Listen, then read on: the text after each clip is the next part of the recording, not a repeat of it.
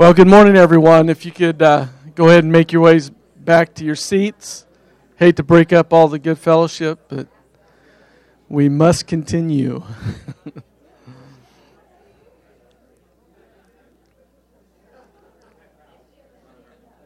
I don't know if they heard me or not.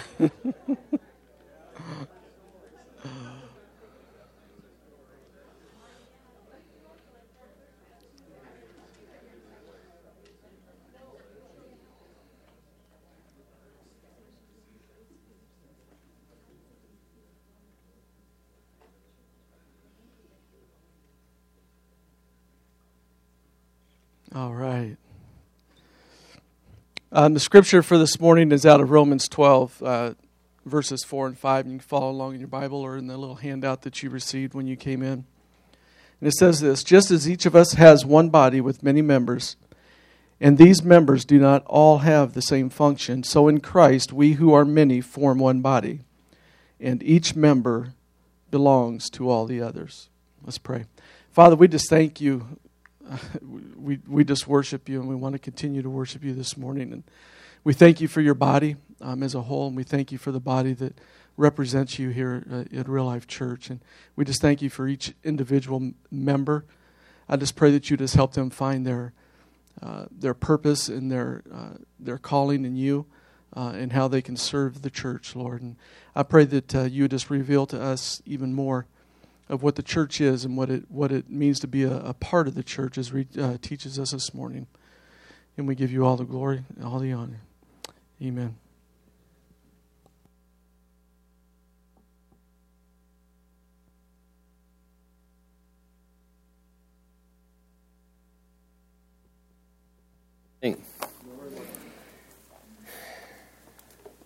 Well, we're going to continue our series on the church. And, you know, this morning, I don't like to be novel. You know, I don't like to come up here and say and, and try to be clever or novel to bring something new. But I honestly believe that what we're going to talk about this morning may be something that many of you have not heard before. And it's a very vital, important under, thing that we understand about the church if we're really going to be the church and function as the body of Christ. The Bible says that we should live together in peace and unity with one another, right? But why? Is it just because we're supposed to? Uh, is it just because that's the nice thing to do? Uh, is it because it just makes us feel better? We feel good when we're living in peace and unity? Well, these things all are true and may be true, but they are not the reason that the Bible gives. The Bible says we are to make every effort to keep the unity of the Spirit in the bond of peace because we are members of one body. We are told to put off falsehood and to speak truthfully to your neighbor. Why? Why are we not to lie to one another, but to speak truthfully and sincerity to one another. Why does the Bible say we're to do that? It says, because we are members of one another. The dividing wall of hostility between Jew and Gentiles has been destroyed. How has that been destroyed? Because Christ made the two into one, and we are members together of one body. 1 Corinthians 12 says, We should never, ever say to another believer or even think the thought that I don't need you. Why? Because we are members of one another. 1 Corinthians 12 27 says, You are part of the body of Christ, and each one of you is a part or a member of it. We are, mem- we are not members like members of Costco or members of a committee. It is not just that we belong to a group or, or are somehow associated with a group of people or have kind of signed up for the same thing together or even that we go to the same place together. It's not that kind of membership at, at all. But we are members like members of a body. Like an arm is a member of your body. Uh, we, are, we are members in the sense that we have an organic or living connection to one another. And that's, that's the thing that is really new, I believe, to many of us in our thinking. And I pray that as we preach on this this morning, that God, through His Holy Spirit, will really give us all a new and a greater revelation of that truth. When you repent of your sins and trust in Jesus Christ to save you, to forgive you, you trust Jesus Christ for salvation, you are made a part of His body you are united to Christ. This is sometimes called our mystical union with Christ. It's called mystical because it's something we, we cannot see, it's something that we cannot fully understand, but it is an act of God. It is a spiritual reality. It is something that is revealed to us by God. 1 Corinthians 1:30 says, "By God's doing you were placed into Christ." 1 Corinthians 6:17 says, "He who is joined to the Lord, he who is joined to the Lord Jesus Christ is one spirit with him." Ephesians chapter 5 says, "After all, no one ever hated his own body, but he feeds and cares for it just as Christ does the church. For we are members of his body." For this reason, a man will leave his father and mother and be un- united to his wife, and the two become one. This is a profound mystery, but I am talking about Christ and the church. You know, this Ephesians 5, when we read that, we think it's totally about marriage, and it certainly is. But Paul says this passage really is not about marriage, it's about Christ and the church. And it's an explanation that we are, we are spiritually united to Jesus Christ. And Paul is talking about in marriage how uh, two become one, a man and a woman become one. And he's saying that this is really what it's like between Christ and the church. We become united to Jesus Christ, we become members of his body. Now, just that truth alone, this truth that we are united to Christ, that we are one with Christ in this mystical sense, one with his body, that truth alone would be worthy of our whole morning of study. Okay, but we're talking about the church, so we're going to we're going to move away from that and go in a little different direction. But this is a fantastic truth that in Christ that is how we receive all that we receive from God. It is in Christ that we are accepted. It is in Christ that we are forgiven. It is in Christ that we are beloved, that we are forgiven, that we are made righteous, declared righteous.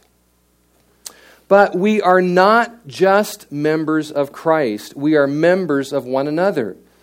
And Romans 12, 14, or verse 4 and 5, our scripture reading this morning points that out. Just as each of us has one body, or each of us has one body, right? You don't have two bodies, you each have one body, right? Just as each of us has one body with many parts or many members, and these members do not all have the same function, so in Christ, we who are many are one body, and individually members of one another.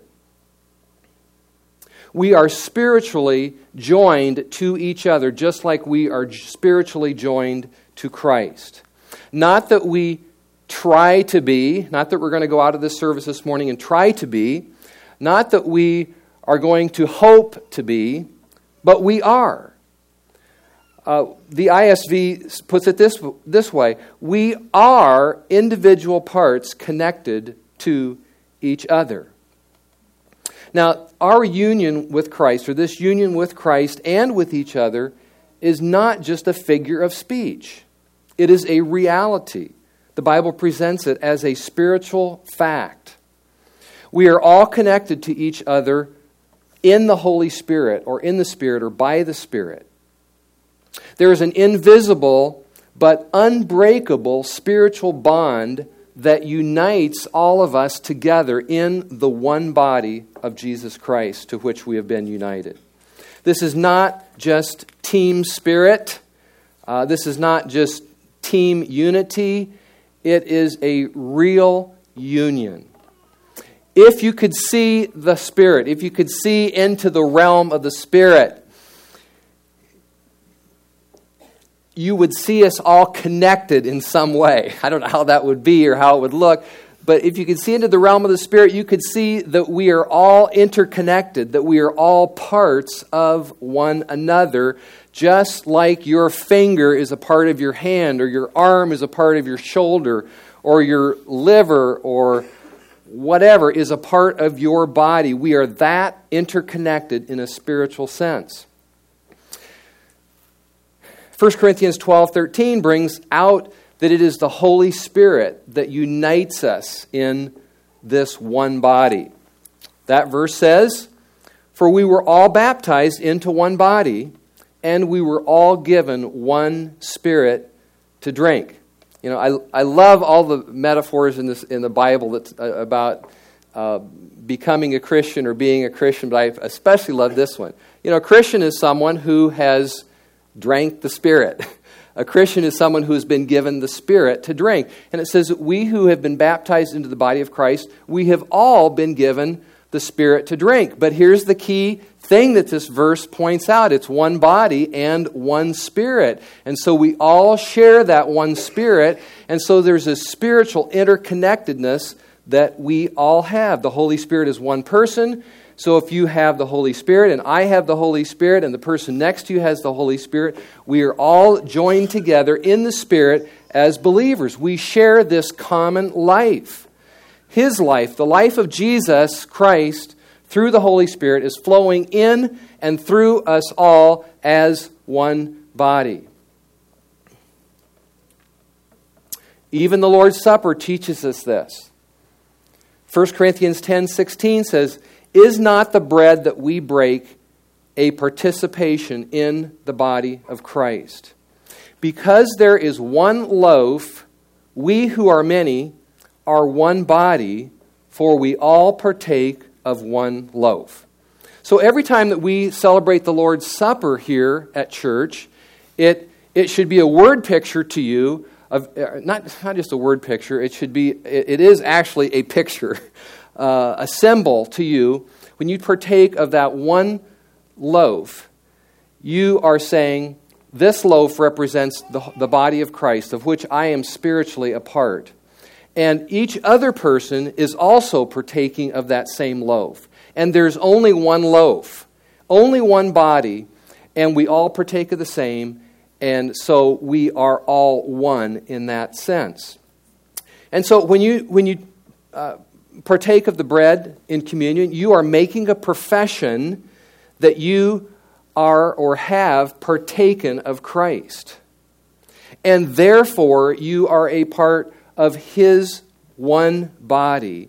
And therefore, you share in this oneness with all who partake. We who are many are one body, for we all partake of one loaf.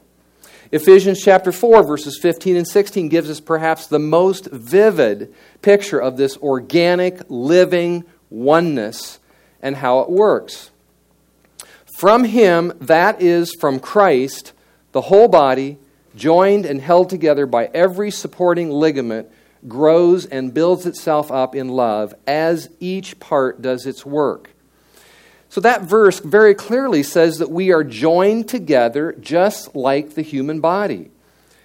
Just like uh, ligaments are connected to joints, and I'm, I'm not a doctor or medical person, but I, you know, the body is all connected together. Ligaments are connected to joints and muscles and bones. It's, it's all interconnected, and we are joined together spiritually that, uh, that closely, that intimately, that inseparably as the parts of the human body are.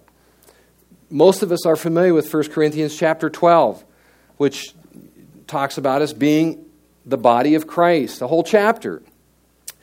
And it teaches that we need each other just as the parts of your body need the other parts of the body. The eye cannot say to the hand, I don't need you. There's more, but that's enough for now. So I want to stop at this point and say, so what? What does this matter? What, how does this apply to us? What difference does this make? Well, number one, I must realize, and I'm saying this for myself, but I want you to say this with me. I must realize I am not just an individual believer, but a member of his body. I am united to other believers in the body of Christ. Therefore, I will seek to live in fellowship and give up living just as an individual. So, the first application, the, perhaps the most powerful application that, that every one of us, you, me, the person next to you, that every one of us needs to make is this I will pursue a lifestyle of in depth fellowship with the people of God. Because I am no longer an individual, I have been made a member of the body of Jesus Christ.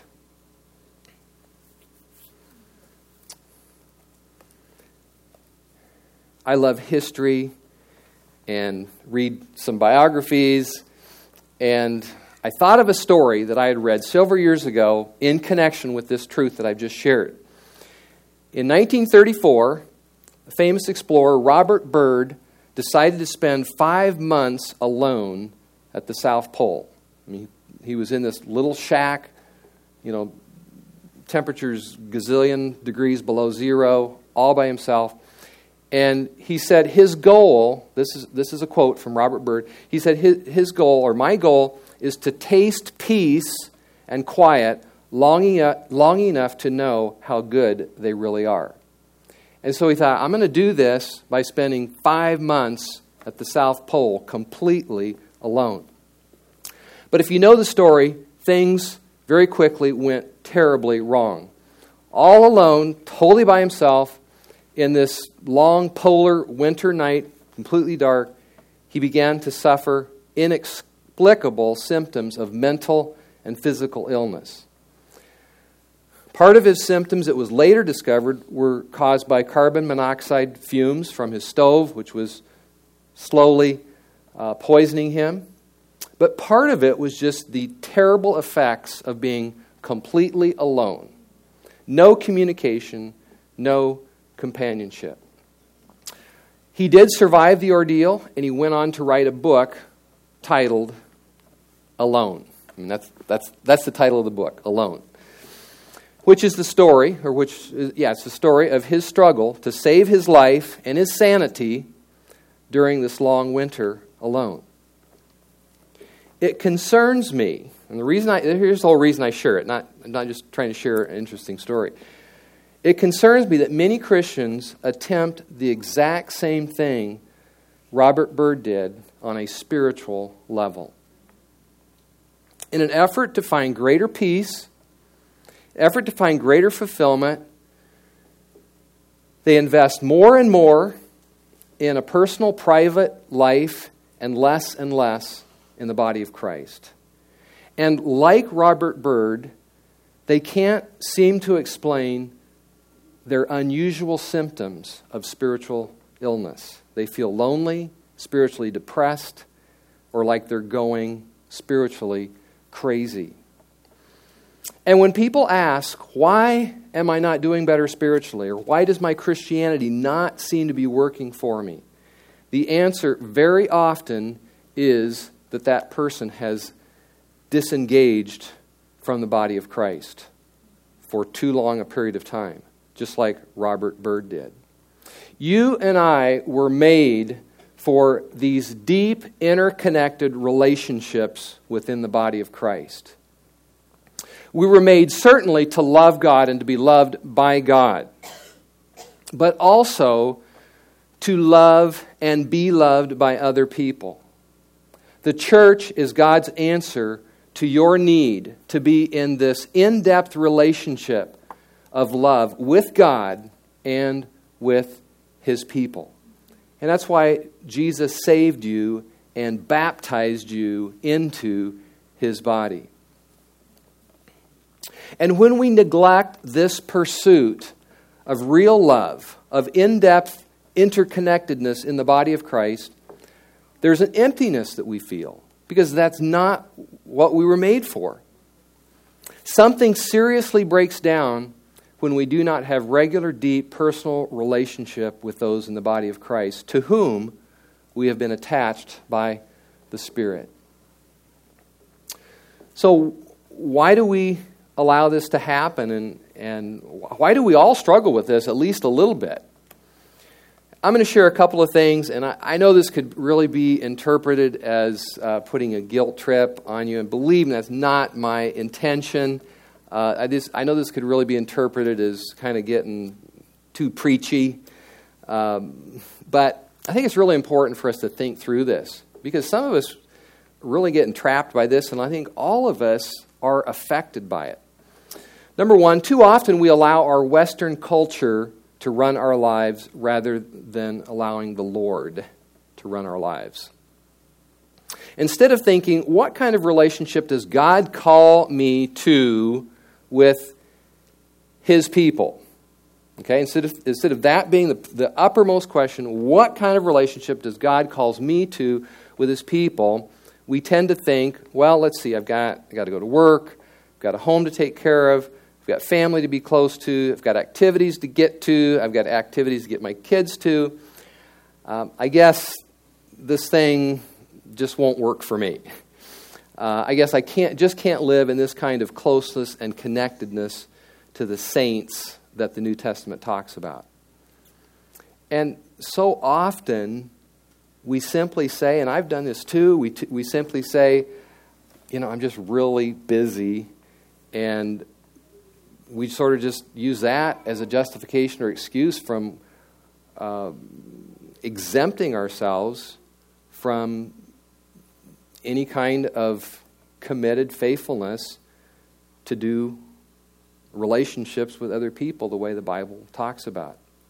And I know, hey, I, I can, I, I had can have days where I'm super busy. I had one this this last week. I know there's all kinds of things screaming for your attention. But that is why it is so important to deliberately choose to be faithfully involved in the body of Christ. Because if you don't deliberately choose it, I can guarantee you it won't happen. I mean, it's just like you can't just sort of uh, think about getting married. You have to deliberately choose to be married. And it's, it's really like that commitment in the body of Christ. You have to deliberately choose this is going to this is going to be a priority.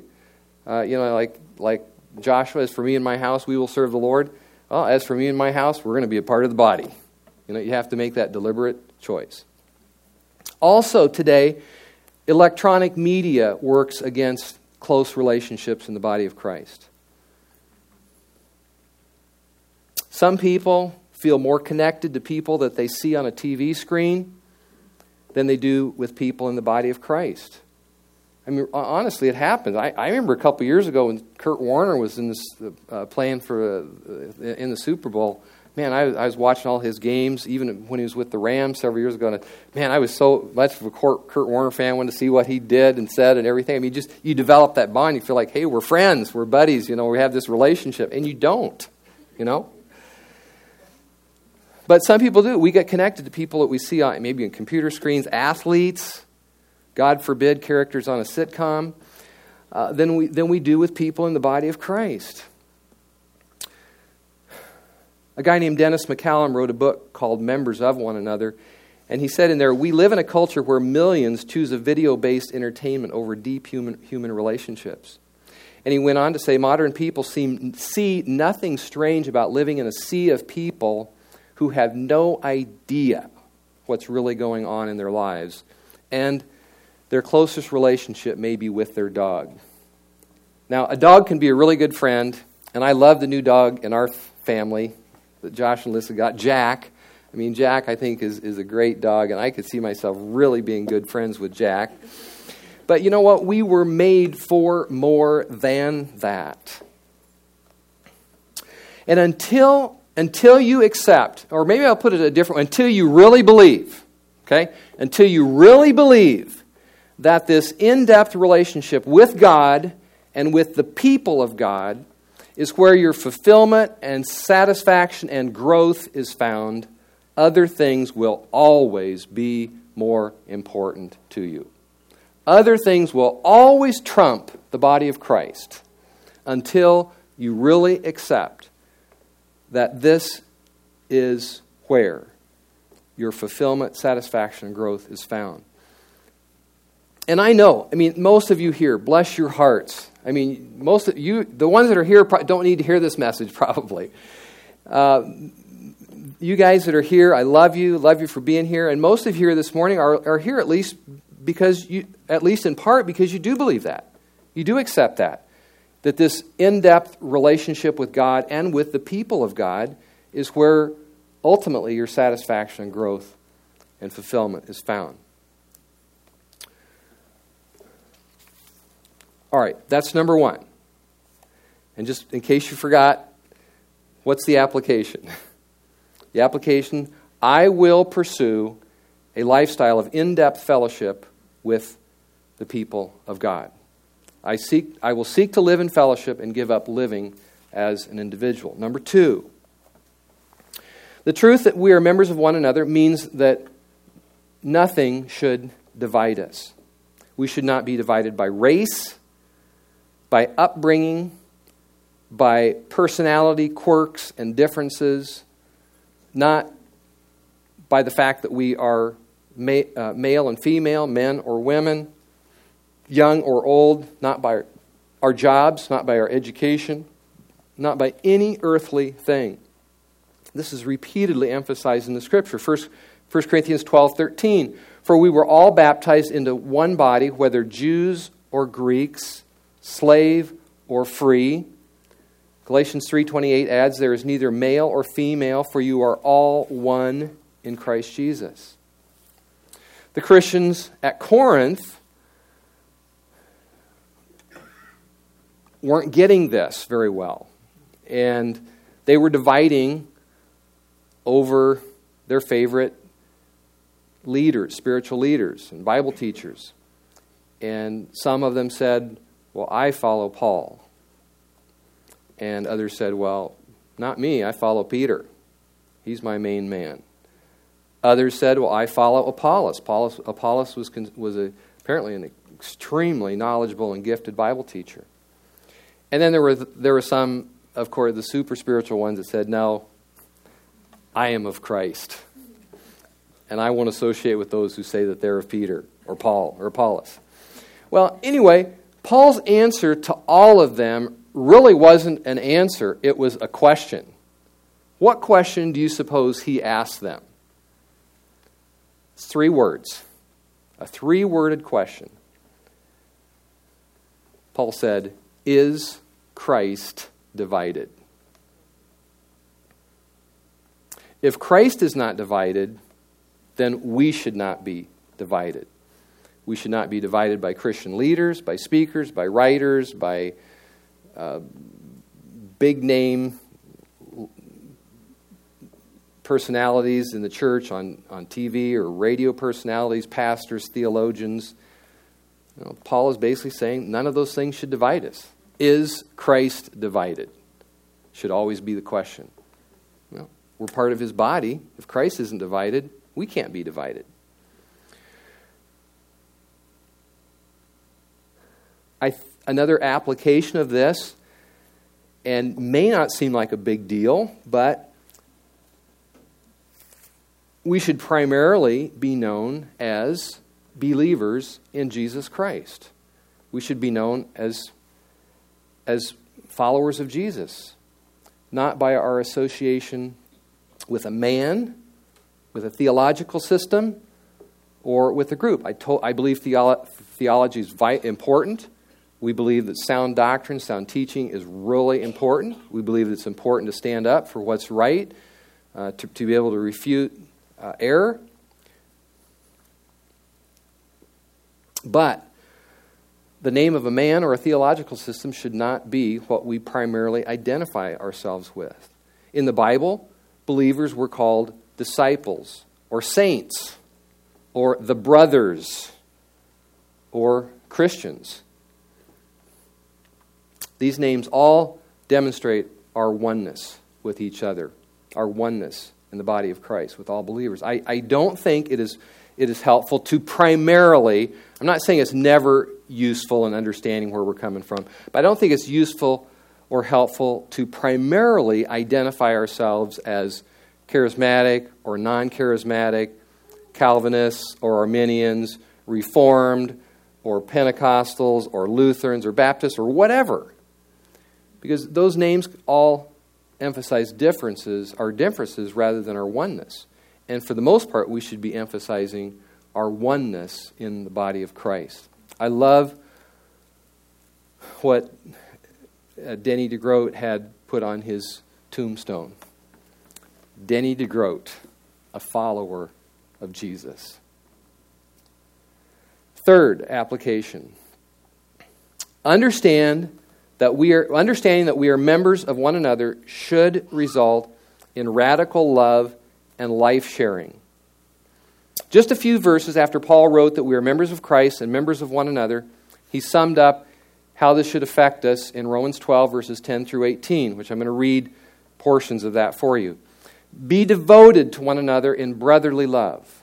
Honor one another above yourselves. Never be lacking in zeal, but keep your spiritual fervor serving the Lord. Share with God's people who are in need. Practice hospitality. Rejoice with those who rejoice. Mourn with those who mourn. Live in harmony with one another. Do not be proud, but be willing to associate with people of low position. Do not be conceited. Do not pay back evil for evil. As far as it is possible, live at peace with everyone. Do not take revenge. All right, now we're not going to dig into all those instructions in, in detail, but more important is just to get the feel of that. I mean, do you get the feel of what kind of relationships we're to have with each other from that? There's, he's, he's describing devotion to one another, honor for one another, sharing with one another, crying with one another, living in harmony and peace with one another, and never lacking in our zeal to serve the Lord in this way. That, that is the goal for our relationships. That's the goal for our, us as the body of Christ in general. It's the goal for our uh, fellowship, our church group, our life groups, Bible studies. Every, all our relationships with each other are to head in that direction. There were two early secular obser- observers uh, of the church, and I, and I, don't know what what century for sure. I should have uh, should have looked that up. But you know very early, first first century, I believe. Maybe maybe a little bit later than that. Um, John can probably just pull it out of his head and tell me. Great historian that he is. Uh, the emperor Hadrian sent Aristides to spy on the early Christians, and he came back to the emperor with a report that included these famous words Behold how they love one another. Celsus, an early opponent of Christians, said they love one another even before they are acquainted. I love that. You know, I would love for that um, to just be our witness at Real Life Church. You know, people that don't know anything about us, maybe even people that are opposed to Christianity, they say, Behold, how those people love one another. Or, man, those people love each other even before they are acquainted with each other. Man, well, that's, that can happen only because why? Because we're members of one another in the body of Christ. When I was at Des Moines uh, Fellowship, which Josh referred to, Aaron is from Des Moines Fellowship, is the church that we, this church was planted out of. Uh, a very dear Christian man presented to my brother, who, who was and is a full time pastor there, uh, a key to his home. And he said, uh, he said to Paul, he said, My home is uh, the Lord's, and it's for his service. And if you ever need to use it for anything, it is always available. Here is a key. Now, I don't know that my brother ever took him up on that. But he was serious, and it was his way of saying, My relationship with you is more than just surface. Uh, he's saying, I, I'm, I'm really, I really understand something of the fact that we're in the body of Christ, that we're members, that we're connected. And so I want my love to be expressed in a way that goes just a little bit deeper than that. I thought that was a beautiful expression of that. This kind of love and life sharing takes all of us working together. It can't be just some, something that a couple people do. It takes all of us taking the risk to love, to serve, to connect, to open our hearts and homes, you know, to bring a small gift to someone. We were blessed a, a week ago, I think, uh, with a little jar of homemade jam, blueberry jam. Man, I enjoyed that on, a, on an English muffin. It's, you know, it's fantastic. Just, just such a symbol of love that we're one, that we're inter, interconnected. You know, we won't all do it in the same way, uh, but in some way or other, we'll, like I say, take the risk to enter in to, to this kind of devoted relationship to one another. A couple other applications or parts of this, this uh, radical love and life sharing. Because we are members of each other, we are for each other, not competing against each other. There's, there's no basis for jealousy, for discontent, for pride, for competition, because we are for each other, because we're connected to each other. 1 Corinthians 12 26 says, If one part is honored, every part rejoices with it. Why? Because we feel honored too. Man, if you're honored, I'm honored. I view that as honor for me. I'm not competing with you. I'm share, I share that with you. Because we are members of one, one another, we even enter into the emotions and feelings of one another. Verse that I just read from Romans 12 Rejoice with those who rejoice, weep with those who weep. We, we rejoice with the person who's happy or blessed because we're blessed that, that they're happy, that they're rejoicing. When they're, when they're, they're in tears, then we're moved to tears because we're we're connected to them. We understand something about this union, this being in one, one body, that we're members with that person.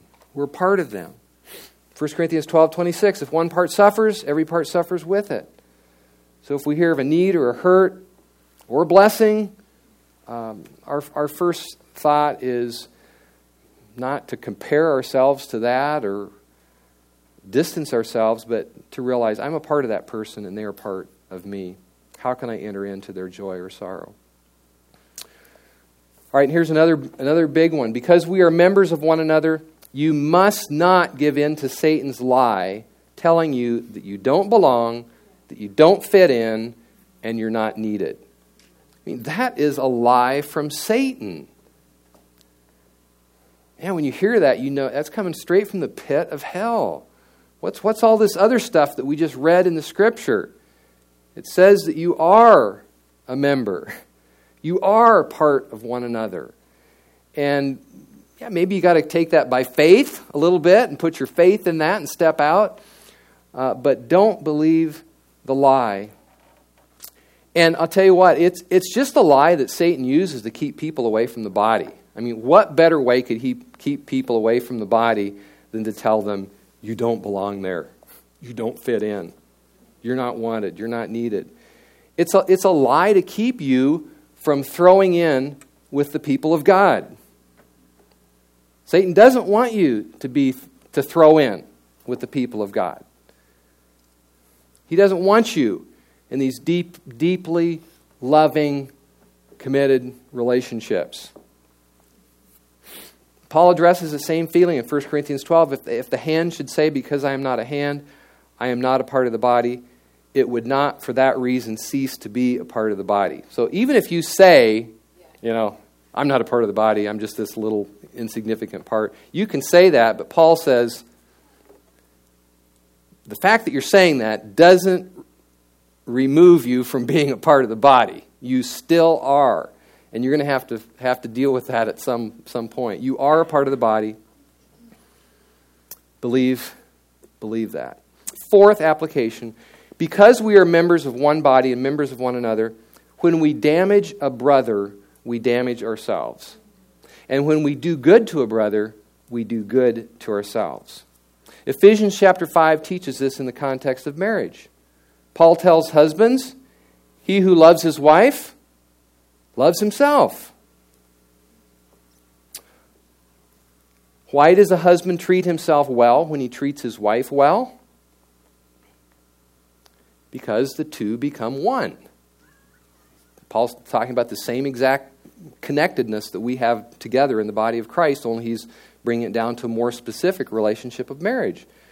There's a union between two people that is so deep, so profound, that your wife is a part of you, and you do yourself a favor by treating her well. You love yourself when you love her. And it's the same in the body of Christ.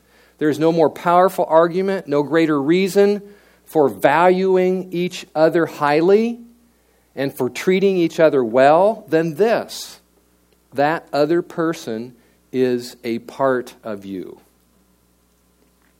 And how you treat them is how you are treating yourself. I, I, I, haven't read it, but I'm told in a new book that Michael Brown put out, he has a, there's a chapter entitled uh, Let's Not Burn Each Other at the Stake, or something like that. And boy, that is so needed in the body of Christ. You know, we're connected to each other. Let's not burn each other at the stake. Fifth and last, it is critical for you to understand that authentic spiritual growth takes place in his body. Ephesians chapter 4 answers the question how do you grow out of spiritual infancy? How do you become solid, mature, not easily deceived? How do you reach the full knowledge of the Son of God? How do you attain to the fullness of Christ? The answer, and I can't go into all the, the implications of this chapter, but it's really summarized in the last verse, which I already read from Ephesians 4:16. From him, that is from Christ, the whole body, joined and held together by every joint and ligament, grows and builds itself up in love as each part does its work. So that verse basically says we receive all that we need to grow from Christ our head. Every blessing, every spiritual blessing flows to us from Christ and from our union with Christ, but not in an individual only sense. The resources of our head, of Jesus Christ, flow to us through the body, through that which every joint supplies, and by the proper working of each individual part. As each part does its work, the whole body not just an individual, but all of us grow together and are built up in love. And we really need to see that. We need to come to the point where we really believe that maturity, fullness, comes through being engaged in the body. Now, lest anything that I said this morning be misunderstood, I want to assure you I have no desire uh, to pressure anyone, to guilt trip anyone into, uh, into involvement. I simply want us to see, I want us to get a revelation this morning that we are members of one another. And that will make all the difference. That will produce the outcome that the scriptures call us to. That will change everything. Let's pray. Father, uh, I ask that by your grace and by the revelatory power of the Holy Spirit, that you would open our spiritual eyes to see this oneness that we share with our beloved head, Jesus Christ, but also that the eyes of our heart would be open to see this union that we have with one another in the body of Christ. I pray that this Sunday, I know this is asking for a miracle, God. But I truly pray that this Sunday would change everything for all of us about how we do church with each other. I pray that this message would deeply penetrate our hearts and our souls. I pray that it would reach everyone who's here. I pray that somehow this message would reach everyone who's not here. I pray, God, that you would do the miracle of causing us to function and demonstrate to the world that we are the one body of Jesus Christ. And we pray this in your holy and precious name. Amen. We're going to be blessed with a song, I believe, here at the end. So just uh, sit tight for, for a moment and uh, allow the Lord to minister to you through this. Part, parts, part of our body is going to minister to the other parts here for a moment. Please feel free to, to sing.